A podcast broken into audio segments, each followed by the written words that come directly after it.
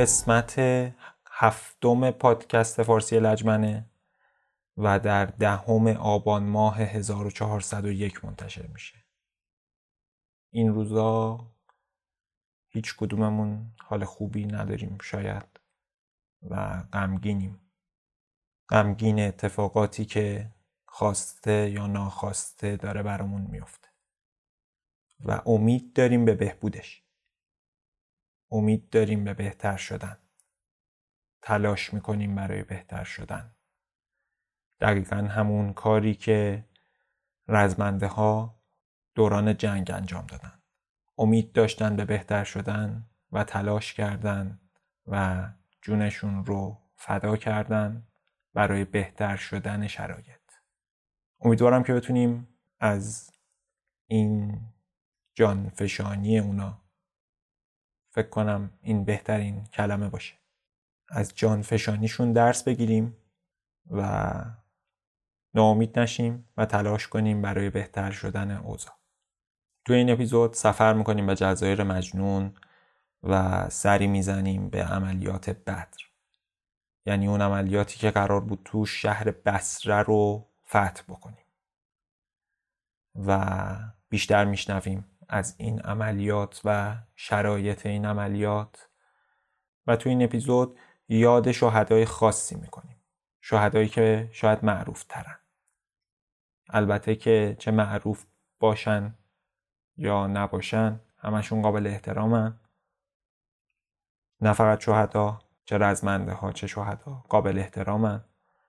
و فکر می‌کنم که دور از انصافه که اگر از یاد ببریمشون یا به نیکی ازشون یاد نکنیم. امیدوارم که این اتفاق برامون نیفته. از هممون به نیکی یاد کنن. از هممون به خوبی یاد کنن و به شجاعت و به ایثارگری و بخشندگی و خوشرویی و یه مجموعه ای از اخلاقه های خوب. بیشتر از این حرف نمی‌زنم. بریم توی قسمت هفتم. بعد.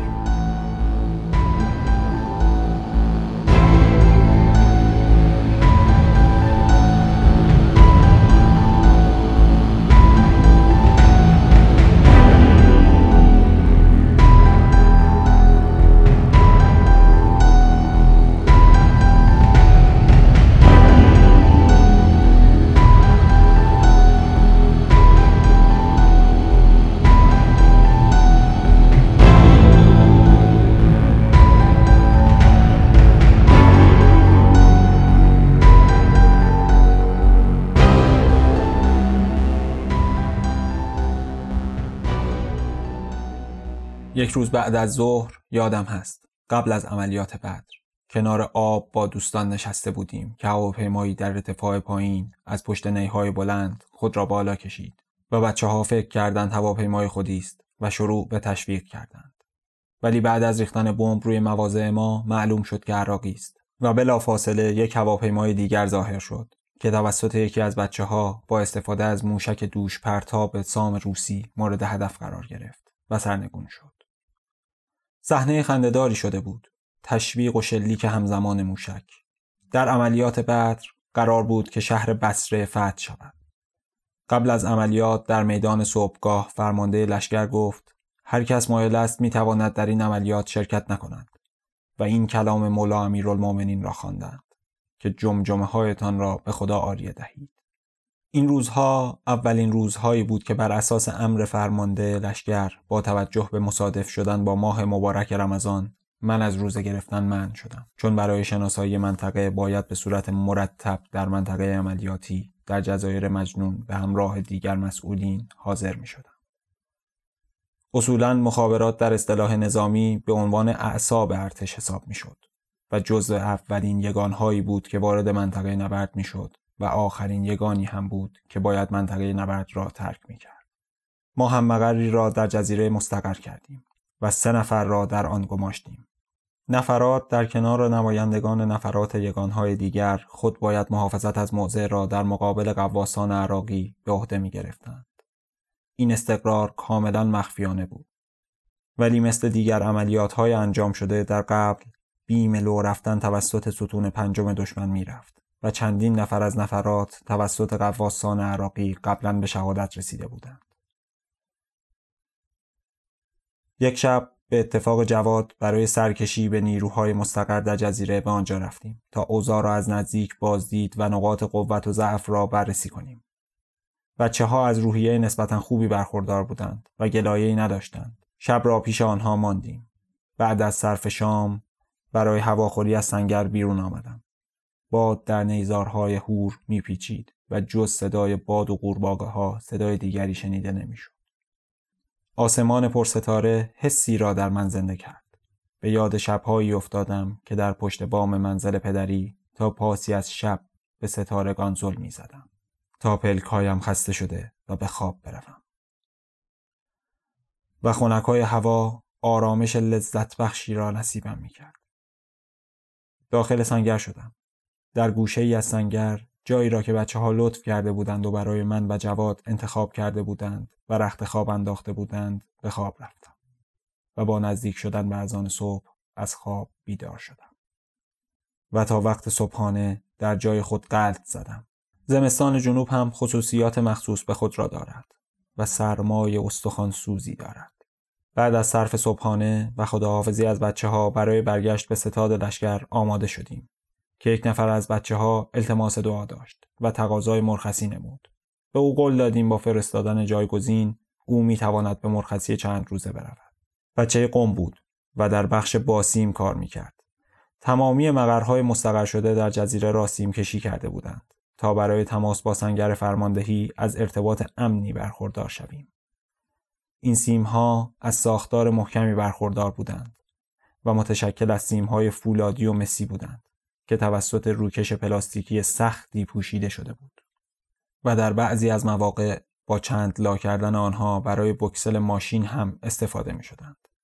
هر قرقر سیم تلفن صحرایی حدود 1500 متر بود که بچه ها شاکی بودند که سیم هایی که از داخل آب رد شده توسط لاک پشت ها خورده می شود. و آنها مجبور بودند برای بازسازی آنها هر چند روز وارد آب شده با روش مخصوصی سیمهای بریده شده را وصل نمایند. منطقه عملیاتی بدر شبیه به منطقه عملیاتی خیبر بود. در اینجا بهتر است گریزی به عملیات خیبر بزنم.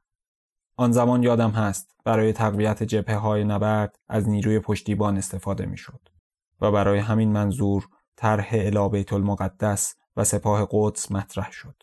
و تمامی مناطق موظف شدند برای پشتیبانی لشکرها و تیپهای عملیاتی خود نیروی پشتیبان در نظر بگیرند و منطقه یک نیز قرارگاه قدس خود را برای حمایت از لشکر 17 راه اندازی نماید. و من نیز به عنوان مسئول مخابرات انتخاب شدم و در نزدیکی محل استقرار لشکر 17 در بیابانهای جاده اهواز به آبادان مستقر شدیم. محل استقرار در چادرهایی که از پیش نصب نموده بودند قرار داشت. و من نیز به اتفاق شش نفر نیرو مخابرات گردان قدس را تشکیل دادیم. کلا یک دستگاه اتومبیل و یک دستگاه موتور تریل هوندای نو تحویل ما دادند. به نظرم میآید فصل زمستان بود و با رندگی های شدیدی در راه بود. خاک منطقه جنوب از نوع روسی است و به همین دلیل آب گرفتگی ایجاد می شود. و در جای جای منطقه برکه های کوچک و بزرگ ایجاد می شود و در جاهایی که آب در خاک نفوذ می کند گل چسبنده درست می شود و حرکت موتور و اتومبیل با توجه به دنده کمکی آنها باز هم به سختی انجام می شود. و همین مسئله باعث سوزاندن صفحه کلاچ موتورها می شد. عمده موتورسیکلت ها دارای موتور 250 بودند ولی با این حال باز هم در گل به سختی حرکت می کردند. قرار گرفتن در چادر واقعا سخت بود. و سرمای استخوان سوز جنوب شرایط را طاقت فرسا می کرد. تنها وسیله گرمازای ما چراغهای علایالدین و والور بود و نور شب نیز توسط فانوس تامین می‌شد. برای استفاده از توالت باید مسیر نسبتا طولانی را در گل و لای طی کردیم و با توجه به چسبنده بودن گل این کار با سختی و قدم آهسته انجام شد و پوتین ها در گل گیر می کرد. به نظر من اصولا حضور ما در آن شرایط بیمورد بود چون در جزایر عملیات خیبر شروع شده بود و ما هم به عنوان نیروی پشتیبان روز و شب را به بتالت می گذراندیم. فکر و ذهنم درگیر حضور در عملیات بود تا اینکه روزی از مسئول ستاد اجازه گرفتم تا خودم را به جبهه برسانم. به اتفاق سیف الله سلانه سلانه با استفاده از ماشین های عبوری خود را به پد انتقال نیروها به داخل جزایر مجنون در منطقه هور و لزیم رساندیم. هوا هنوز ابری بود و زمین از باران شب قبل نمناک. یک دستگاه هاورکرافت بزرگ نیروی دریایی ارتش وظیفه انتقال نیرو و امکانات به داخل جزایر مجنون را داشت. امید داشتم بتوانم سوار هاورکرافت شوم. ولی این امر میسر نشد. نیروها همچنان در صف برای سوار شدن منتظر بودند و هاورکرافت بعد از تکمیل ظرفیت موتورهایش را رو روشن کرد و بالشتک های آن شروع به پر شدن باد کردند و دریچه عقب بسته و آماده حرکت شد و با صدای بلند موتورها شروع به حرکت کرد. به هر حال علیرغم علاقه به سوار شدن در هاورکرافت و تجربه حس زواری در آن که در کودک درونم بود نصیب من نشد. منتظر شدیم تا با قایقهای عبوری که از همه نوع با شکل و اندازه و موتورهای متفاوت در لنگرگاه در آمد و رفت بودند به منطقه برویم تا بالاخره با یک فروند قایق موتوری از آبراههایی که در بین نیزارها برای استتار ایجاد کرده بودند به سمت جزایر حرکت کردیم در اینجا لازم است ذکر کنم که این جزایر مصنوعی بود و عراق قبل از جنگ از آنها به عنوان کانال پرورش ماهی استفاده می کرد. عمق آب در بعضی از جاها تا سه متر هم می رسید. در طول مسیر مرتب دستانم را در آب فرو می کردم و از خونک های آب استفاده می کردم. بعد از حدود یک ساعت از لنگرگاهی که حرکت کرده بودیم وارد اسکله عملیاتی جزیره مجنون شدیم و به همراه سیف الله از قایق پیاده شدیم. در طول جبهه جزایر یگانهای لشکرها از شهرهای مختلف حضور داشتند. و هوای ابری شب قبل تبدیل به هوای آفتابی و گرم شده بود. از بچه های کنار پد نشانی محل استقرار لشکر 17 را می گرفتیم و هر کس آدرسی و سمتی را به ما نشان می‌داد. همینطور که می رفتیم چهره آشنایی توجه هم را جلب کرد. درست دیده بودم. درست دیده بودم. یکی از پسران همسایه بود. همسایه ته کوچه ما. سلام و حوال پرسی کردیم. یکی از رزمندگان لشکر 27 حضرت رسول بود. مدتی کنارش نشستم و آبی تعارف کرد و ما هم با اشتهای زیاد آب را نوشیدیم. گفت امروز حمله هوایی انجام نشده. گفتم زیاد انجام می شود. گفت هر روز به شدت مواضع ما بمباران می شود. به شوخی گفتم شاید به دلیل نماز جمعه امروز را تعطیل کردند. چهره مظلومی داشت. این آخرین دیداری بود که با او داشتم. بعدها که به تهران آمدم شنیدم که مفقود شده و چند سال بعد هم یک روز شاهد آوردن پیکرش بودم. وارد منزلشان شدم و فاتحهی بر روح پرفتوهش تلاوت کردم. نام کوچه را هم که قبلا بینام بود به بنبست تبخی پلاک زدند. به نام فامیل او. خدایش بیامرزد. خانواده او بعدها از آن محل هم رفتند و به کوچه میامی در خیابان امیری نقل مکان کرد.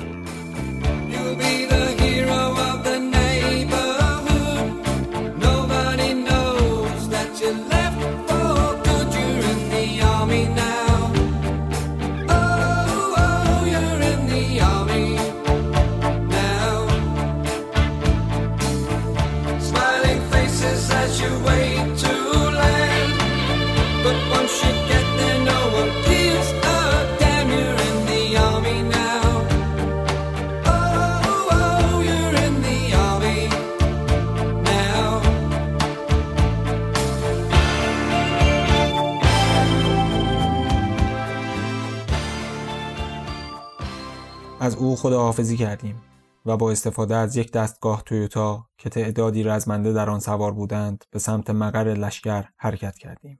آن زمان محل استقرار یگانها را روی یک قطع چوب درب جعبه مهمات با عنوان موقعیت یکی از شهدای یگان خود مشخص می کردن. و ما هم از روی نام موقعیت فکر می کنم شهید محمد بنیادی محل استقرار لشکر را پیدا کردیم و وارد محوته شدیم و داخل سنگر.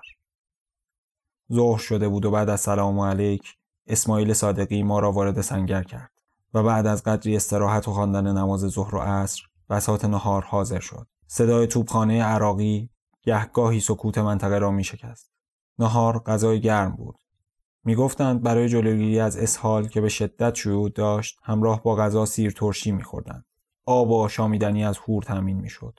آبی که در جای جای آن جنازه افتاده بود و تنها با استفاده از قرص کلوری که در دسترس بود قابل خوردن می شد. برادر مهدی زین نیز وارد شد و مشغول خوردن غذا شدیم.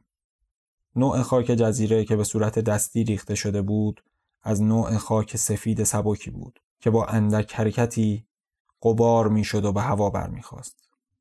نزدیک عصر ظاهرا در اثر شدت حملات توپخانه عراقی ها در خط مقدم یا همان لجمن دچار مشکل شده بودیم و به دلیل کمبود خاک با هر شلیک که توسط توپخانه عراقی ها انجام می‌شد خاک سنگرها تحلیل می‌رفت. کمبود نیرو هم مزید بر علت شده بود. اسماعیل از من و سیف الله خواست تا آماده شویم تا به جلو برویم. نیاز بود کیسه های خاک را برای سنگرها به جلو انتقال دهیم. نمی‌دانم چطور شد که منصرف شد و گفت نیازی به رفتن شما نیست. شب را در مقر لشگر به صبح رساندم. تا خط مقدم حدود دو کیلومتر فاصله بود. جا دارد یادی کنم از شهید همت که فردای آن روزی که ما در جزیره بودیم در اثر شلیک توپ مستقیم تانک به شهادت رسید. یکی از دوستان تعریف می کرد حاج همت داخل جیپ فرماندهی بود که غذا آوردند. غذا داخل دیگ بود و ظاهرا پلو با گوجه که ما در تهران به آن استانبولی می گفتیم. حاجی دست در دیگ کرد تا در زیر آتش شدید دشمن لقمه بردارد. که ناگاه دست خود را کشید و از ممقانی پرسید همین غذا در خط هم هست که با پاسخ مثبت ممقانی روبرو شد و تا مطمئن نشد که در خط هم همین غذا را می‌خورند دست به غذا نبرد در حالی که با خط فاصله چندانی وجود نداشت با چشم غیر مسلح می توانستی نفرات عراقی را ببینی. خدا شهید همت را بیامرزد و با آقا ابا عبدالله او را محشور فرماید آماده بازگشت به مقر خود در گردان قدس بودیم و با ماشینی که به سمت اسکله می رفت راهی شدیم. در بین راه در کنار جاده با پیکر متحر شهدا روبرو شدیم. آن روزها کاور وجود نداشت و بروکشی روی آنها را پوشانده بودند تا در موعد مقرر به عقبه منتقل شوند. آن روزها حاج حسن کامران که مسئول تدارکات منطقه یک بود برای هماهنگی به داخل جزیره آمده بود که روی اسکله بر اثر بمباران هواپیماهای عراقی و برخورد ترکش هر دو پای خود را از دست داد و خودش می گفت که دیدم پاهایم در روی آب شناور بود. عملیات خیبر عملیات سختی بود چون خاک خیلی کم بود و امکان کندن سنگر هم وجود نداشت. و امکانات نیز خیلی به سختی وارد جزیره می‌شد. و اولین عملیاتی بود که ما جنگ در روز را تجربه می کردیم. راه جنگ در روز هم کسی نبود جز شهید مهدی زین فرمانده لشکر 17 علی ابن ابی طالب. با مشکلات زیاد خود را از جزیره به عقب رساندم و با اتومبیل های عبوری به مقر در جاده اهواز آبادان رسیدیم. یک روز بعد از ظهر روی سینه کش خاک ریز نشسته بودم و منتظر از آن مغرب و شا که چهره آشنا توجه هم را جلب کرد. دقت کردم. دیدم آقای سید محمد خاتمی است که وزیر فرهنگ و ارشاد اسلامی بود که برای بازدید از جبهه ها آمده بود. در حالی که عبای خود را در پشت جمع کرده بود با فرمانده مقر در حین راه رفتن گفتگو می کرد. نماز آن شب را به امامت آقای خاتمی به جای آوردم. چند روز بعد مجددا از فرمانده گردان اجازه گرفتم و خود را به محل استقرار لشکر در پشت پد ایران و عراق رساندم. از شدت بارانها کاسته شده بود و هوا آفتابی بود. آن روز جلال الدین فارسی نیز برای بازدید آمده بود. دقیق نمی‌دانم چه سمتی داشت ولی مورد علاقه من بود. مردی با سواد و دقیق که از نظر نظامی هم حرفی برای گفتن داشت. و سرهنگ سازمان الفت بود در سالهای قبل از انقلاب. همیشه لباس و پیراهن آستین کوتاه خاکی رنگی که در روی شلوار قرار می گرفت را بتن می کرد. آن روز به همراه محافظانش در جبهه حاضر شده بود و اتفاقا از مقر لشکر 17 بازدید کرد. با دیدن بچه های مخابرات لشکر قدری از دلتنگی هایم کاسته شد. چند روزی با آنها خوش بودیم. جبهه آرام گرفته بود و در موقعیت پدافندی بود.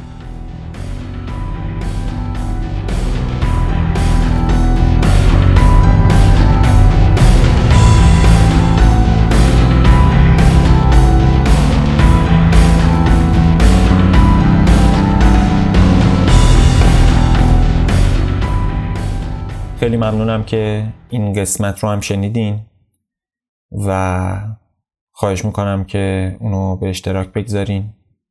یعنی کل پادکست رو. چون اگه حالا خیلی مرتب تر گوش داده بشه می‌تونه قشنگ تر باشه. اما اگر هم به اشتراک نگذارین اما اگه به اشتراک هم نگذاشتین هیچ مشکلی وجود نداره. ما خیلی خوشحالیم که در همین حد می‌تونیم این صدا رو به گوش یک نفر هم برسونیم. البته که امیدواریم که تعداد شنونده ها بیشتر بشه و افراد بیشتری این واقعیت رو بشنوند